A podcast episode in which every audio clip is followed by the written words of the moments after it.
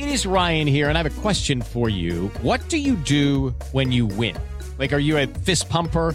A woohooer, a hand clapper, a high fiver. I kind of like the high five, but if you want to hone in on those winning moves, check out Chumba Casino. At ChumbaCasino.com, choose from hundreds of social casino style games for your chance to redeem serious cash prizes. There are new game releases weekly, plus free daily bonuses. So don't wait. Start having the most fun ever at ChumbaCasino.com. No purchase necessary. BGW. Void were prohibited by law. See terms and conditions. 18 plus. Este es el podcast de Alfredo Romo. 889noticias.mx.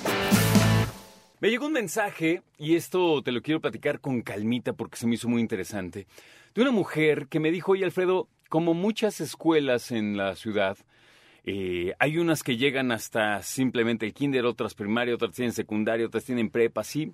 Ella tenía a sus hijos en una que la tenía muy contenta la familia, que solamente es la primaria, es una escuela de paga. Cuando terminaron la primaria, este que es su hijo mayor, eh, lo va a pasar a otra escuela, ya lo hizo, y ahora que llegó a la secundaria nueva, el chavo llegó y dijo, ma, pues estoy muy contento, todos buena onda, pero me dejan mucha tarea. Cosa que como mamá o papá, a lo mejor nunca te has puesto a pensar por qué nunca nadie se había quejado al respecto, ¿no? O nunca nadie había dicho, oye, a ver la tarea, ¿cuánto? Tú sales, de, te dejaron tarea, vas caminando con tus hijos, sí, pues tengo que hacer esto, esto y esto. De repente el clásico domingazo que se le olvidó, que la papelería, lo que quieras, ¿no? Pero la bronca viene cuando tu hijo, que sabes que por lo menos en este caso me dice esta mamá que trabaja bien, de repente el chavo dice, oye, y creo que sí está muy pesada la tarea. Y fíjate qué curioso, porque cuando yo me cambié de escuela también en la secundaria, me acuerdo que en esa escuela que entré me dio una libretita azul que odié todo el año, porque era una libretita para apuntar toda la tarea. Y entonces las maestras firmaban que hayas apuntado la tarea, luego tu mamá firmaba. Ya sabes, este proceso penal, ¿no? En donde todo el mundo firmaba, entonces enterado, entonces tú estabas en medio. Una cosa terrible. Y creo que cuando hablamos de tareas estamos abarcando un tema importante para muchos de los padres que nos escuchan en este momento. Jimena Sandino estudió en la Ibero. Ella es licenciada en Derecho, pero tiene una maestría en Educación y una especialidad, por cierto, en Dirección de Instituciones Educativas en la Universidad Panamericana. Y me parecía adecuado hablar con ella, invitarla y desmenuzar todo este eh, tema importante de las tareas. Antes que nada, Jimena, bienvenida. Muchas gracias por la invitación. Me da mucho gusto estar aquí con todos ustedes. Que los papás que nos escuchan, me estoy riendo de lo que estás comentando, porque efectivamente. Pues es que sí, cuando está en secundaria lo va diferente, ¿no? sí llega a ser un tipo sistema penal acusatorio, Sí. las firmas. Pero bueno, es un, es un tema sí muy discutido hoy en día. Antes cre- creías que no se quejaban, pero siempre se han quejado de la tarea los papás. Y sí creo que nada más es un hábito. Es un hábito que, que hay que medir y que hay que tener y que hay que hacer. Sí lo creo porque te da mucha estructura para, para el resto de tu vida, una tarea. Es decir, hacer algo solo sin que te acompañen. Entonces eso te da un grado de responsabilidad. Eh, a mí me encantan lo- las tareas de trabajo en equipo.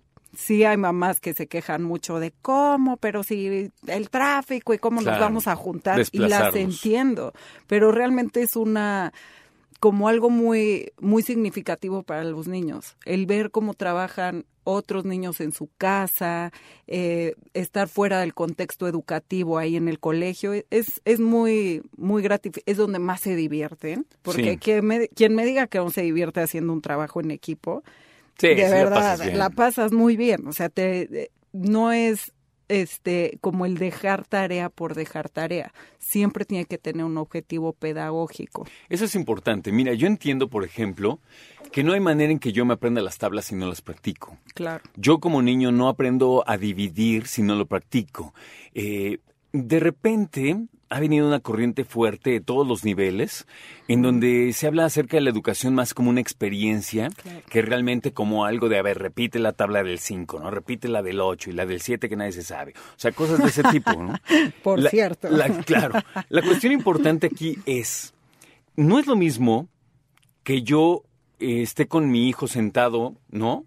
Y le diga, a ver tu tarea, y como viendo y ahí apuntándole, a que yo lo lleve al supermercado y le diga, a ver, tú en ese cuaderno vas a ir sumando lo que vamos comprando. ¿no? Claro. A ver, tú necesitas tu agüita, ¿no? Tu agüita chiquita que te llevas al lunch, órale, ponla. Y las galletas de avena, sale, ponlas, ¿no? Y esta cosa que te gusta y así, así. Entonces, bueno, ¿cuánto es? y que hagan una suma. O sea, que la experiencia de aprender Por sea supuesto, eso. sí, sí, sí, Porque, no sé tú, Jimena, yo cuando recuerdo mis tareas, hay unas que me gustaban, ¿no? Que era como investigar, y entonces la enciclopedia y te clavabas. Pero había otras que no había poder humano, ¿eh? Sí, La- de a la- tiro no las las hacía. Yo no las flojera, hacía. No, la verdad. sí, sí, sí, no las hacía. Pero en ese caso que estás diciendo de la experiencia, lo tienen que vivir también en la escuela. Y te hago otra contrapregunta. Si tú Ujú. me dices, oye, como papá, ve a la tienda, ve a la tienda, este, lleva a tu hijo al súper. ¿A qué hora lo llevo al súper? Y si no me da tiempo, si va la muchacha y lo pido con, este, por internet. Bueno, aquellas que tienen el gusto de tener una muchacha, ¿verdad? pero una señorita, pero la verdad es que hay personas que que, no pueden dejar a sus hijos en ningún lado o que estamos y se los trabajando llevan. también y te lo llevas a todos lados, pero tú quieres a lo mejor tener esa experiencia y a lo mejor tampoco tienes el tiempo de producir en tu hijo esa experiencia y de, a ver, necesitas esto y vamos como todo dejándoselo al colegio. Pero fíjate, aquí hay una- un punto importante. Si el colegio te dice, oye, vamos a aprender a multiplicar. Cuando vayas con tu mamá, ya haces las Claro, sumas en el súper. sí, sí, y tu sí. mamá dice, oye, hijo, es que sabes qué, que vengo del trabajo, tuvo que ir tu papá por ti, o tu abuelito, tu tío, o quien sea, y tampoco puedo. Entonces, cuando el aprendizaje se limita a una computadora, un cuaderno, creo que es lo más de tedioso del mundo. Sí, sí. Y hoy en día más, ya no le puedes dejar a un niño nada más este, un cuaderno y una hoja, es imposible.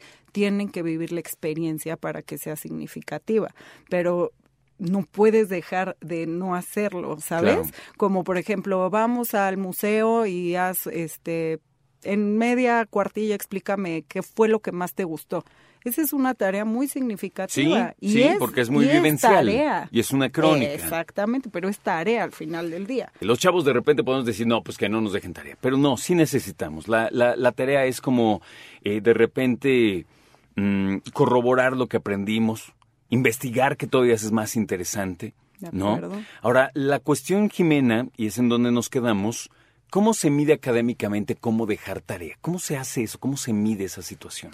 Mira, lo fundamental es que sean cuestiones de mecanizar, o sea, como lo más simple, o sea, y que no te tardes más de media hora. Más de media hora, ¿Por materia? no, no, no. ¿En toda la tarde? En toda la no, tarde. jamás hubiera pasado eso en mi vida. Sí, O sea, eso es imagínate, llevas en secundaria, llevas eh, secundaria prepa más menos, ¿no? De- según el nivel, pero llevas química, llevas biología, llevas lógica, llevas etimologías, llevas, eh, ok, ma- bueno, mate, Inglés, obviamente, inglés, este, español, español, literatura. Media hora todo eso. Ahí lo que haces en los niveles superiores, pues sí, ya es libertad de cátedra, cada maestro deja lo que elige, pero en las escuelas lo más pedagógico para hacer es un calendario y que tengan un calendario en el en el salón y cada maestro va viendo qué es lo que ya se le dejó al niño. Entonces sí pueden este decir, bueno, este trabajo para tal fecha, pero ya la cantidad y la carga que ya no sea tanta. Efectivamente la can- la cantidad de materias no la pone una escuela, tristemente es nuestro sistema educativo y sí es en ciertos grados no es no está bien distribuida la carga de materias, en mi opinión, ¿no? Ahora, yo creo que el aprendizaje eh, hoy día en el sistema mexicano, claro que sirve para darte una calificación. Tiene que ser, así es la cosa, nos guste o no nos guste, ahí está. Pero otro es, eh, hay algunos, eh, algunos exámenes que van midiendo el progreso de los chavos. Por ejemplo, hoy un universitario tengo entendido que no se puede graduar si no hace un examen general de conocimientos. conocimientos, sí, ¿no? por supuesto. De repente, para pasar a la prepa, también tienes que aprobarlo. Entonces, creo que la, la tarea tiene que ser un reflejo de te voy a preparar para pasar esos exámenes a la larga. Desde mi punto de vista, para tener un conocimiento uniforme de lo que se pide en la nación. Es complejo. Es complejo, pero hay, eh, como educadores debemos de dar más allá de solo un examen. Tú lo tienes que preparar para la vida, no para un examen. De acuerdo. Entonces, ese examen, por supuesto que lo debes de pasar, ¿no? Y te voy a preparar también para eso. Pero hay cosas más importantes. Fíjate, hay cosas más importantes y les cuento una historia rapidísimo. Me acuerdo cuando estaba en la primaria, que era cuarto, quinto, y de repente la maestra dice, vamos a ver fracciones. ¿Qué son las fracciones? Y todos así como que... Nadie dijo nada. Entonces de repente, miren, las fracciones es tan fácil como cuando alguien cumple años y divides un pastel. Entonces pinta un pastel en el pizarrón y dice, vamos a ver, es cumpleaños de cómo te llamas. Carlos. Carlos, muy bien. Entonces Carlos invitó a cuántos amigos. ¿Cómo vamos a dividir el pastel para levanto la mano? Sí, Romo. ¿de qué sabor es? Salte. Me sacó por preguntar de qué sabor es. ¿Sabes cuál iba a ser mi lógica? Decir, depende, si es de chocolate va a gustar Todos mucho. van a querer. Si es de coco, yo no voy. ¿Sabes? Sí, sí, sí, por supuesto. Y a veces me da la impresión que la cosa no ha cambiado mucho. No, sí ha cambiado mucho. Sí, sí, sí. Te puedo decir que hoy que fui a la clase abierta de mi hijo. ¿Qué edad- qué edad nada tiene? que ¿Qué año tiene ocho años, va en primero de primaria y nada que ver como a mí me enseñaban. O sea, aquí sacaron un iPad, un video en inglés, español. eh, les vamos a enseñar a sumar, a restar y con una técnica del portero que por supuesto yo que es la técnica del portero y todos los niños así, ah, sí, la técnica del portero y qué divertido. Y bueno, todos los papás así, ¿cómo te ayudo? O sea, Vamos a reformular. como- ¿Tú crees que la educación básica en México pública ha avanzado mucho? Porque eso ocupa a la gran mayoría de nuestros chavos. No, no, no, no ha mejorado. De- definitivamente seguimos teniendo un sistema memorístico eh, poco efectivo, tedioso también y no en todos los casos, porque sí te puedo decir que yo personalmente he visto escuelas, escuelas públicas que tienen unos maestrazos que ya quisiera cualquier privada Totalmente, tenerlo. totalmente. Y que tienen una pedagogía extraordinaria y que podemos aprender mucho de ellos. También es cierto, ¿eh? Vamos a hacerte una pregunta para cerrar. ¿Qué le dirías a esta mamá que me escribe? Cuando una mamá se queja de tanta tarea es ¿qué? Porque tú como mamá, papá, te acercas y dices, a ver, déjame revisar qué te dejaron. Pero, ¿cómo saber como papá que yo me dedico y tengo mi negocio, eh, no sé, soy arquitecto, soy médico, soy obrero, soy plomero, lo que sea?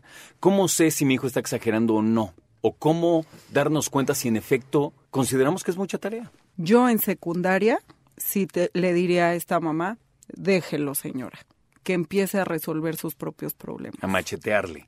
No, a la mejor a ir a negociar con el maestro. Prof, no los puedes dejar tal y tal, mire, tenemos esto. Ese es parte del aprendizaje de secundaria y preparatoria. No es que la mamá vaya a resolverlo. Por eso le digo, usted tranquilícese y el niño puede. El niño puede aprender a negociar, el niño puede aprender a coordinar, el salón. por su- también. Y hasta ir con la directora, social, exacto, un movimiento social de, oigan, ¿qué les parece si ponemos este, eh, el rol de las tareas? Y se puede hacer mucho. Es Claro curioso. que sí. Mira, también yo digo que hay profesores que, como tú bien mencionas, son muy capaces, Muy. tienen una sensibilidad muy especial para con los chavos, saben de tantos años dar qué dejar de tarea para coordinar. Y hay otros que no. Y hay otros que Hay no. otros que no, Hay pero que- eso te va a tocar en la vida. Eso es a lo que iba. Dices, Eso bueno, me va a iba. tocar el jefe este odioso, me va a tocar este esas ese tipo de personalidades Claro. Que así tenemos que adaptarnos a toda la vida. Y como profesor que yo fui en algún momento también, puedo decirte que y decirles que hay veces que tú sabes que cierto tema requiere de, de más trabajo. Por supuesto. De decir, este perdón sí se lo van a chutar así, claro, así y claro, así. claro. Y no luego, y por su bien. Si el niño ve la bondad en tu intención, Por el buen él se aprendizaje, deja. Él se- y dice, enséñame más. Y creo que tiene mucho que ver además un liderazgo de profesores Exacto. que expliquen por qué son las cosas. Por supuesto. Y no te saquen de la clase cuando preguntas cosas. Jimena, muchas gracias por venir. Gracias a ti, ¿Dónde te Alfredo. encontramos? Pues siempre ¿Redes estoy sociales disponible en mi ¿Un correo? Xsandino arroba colegiogreenhills.com y Jimena Sandino mi Facebook y mi Instagram xsandino. Ya estamos, Jimena. Mil gracias. Escucha a Alfredo Romo donde quieras, cuando quieras. El podcast de Alfredo Romo en 889noticias.mx.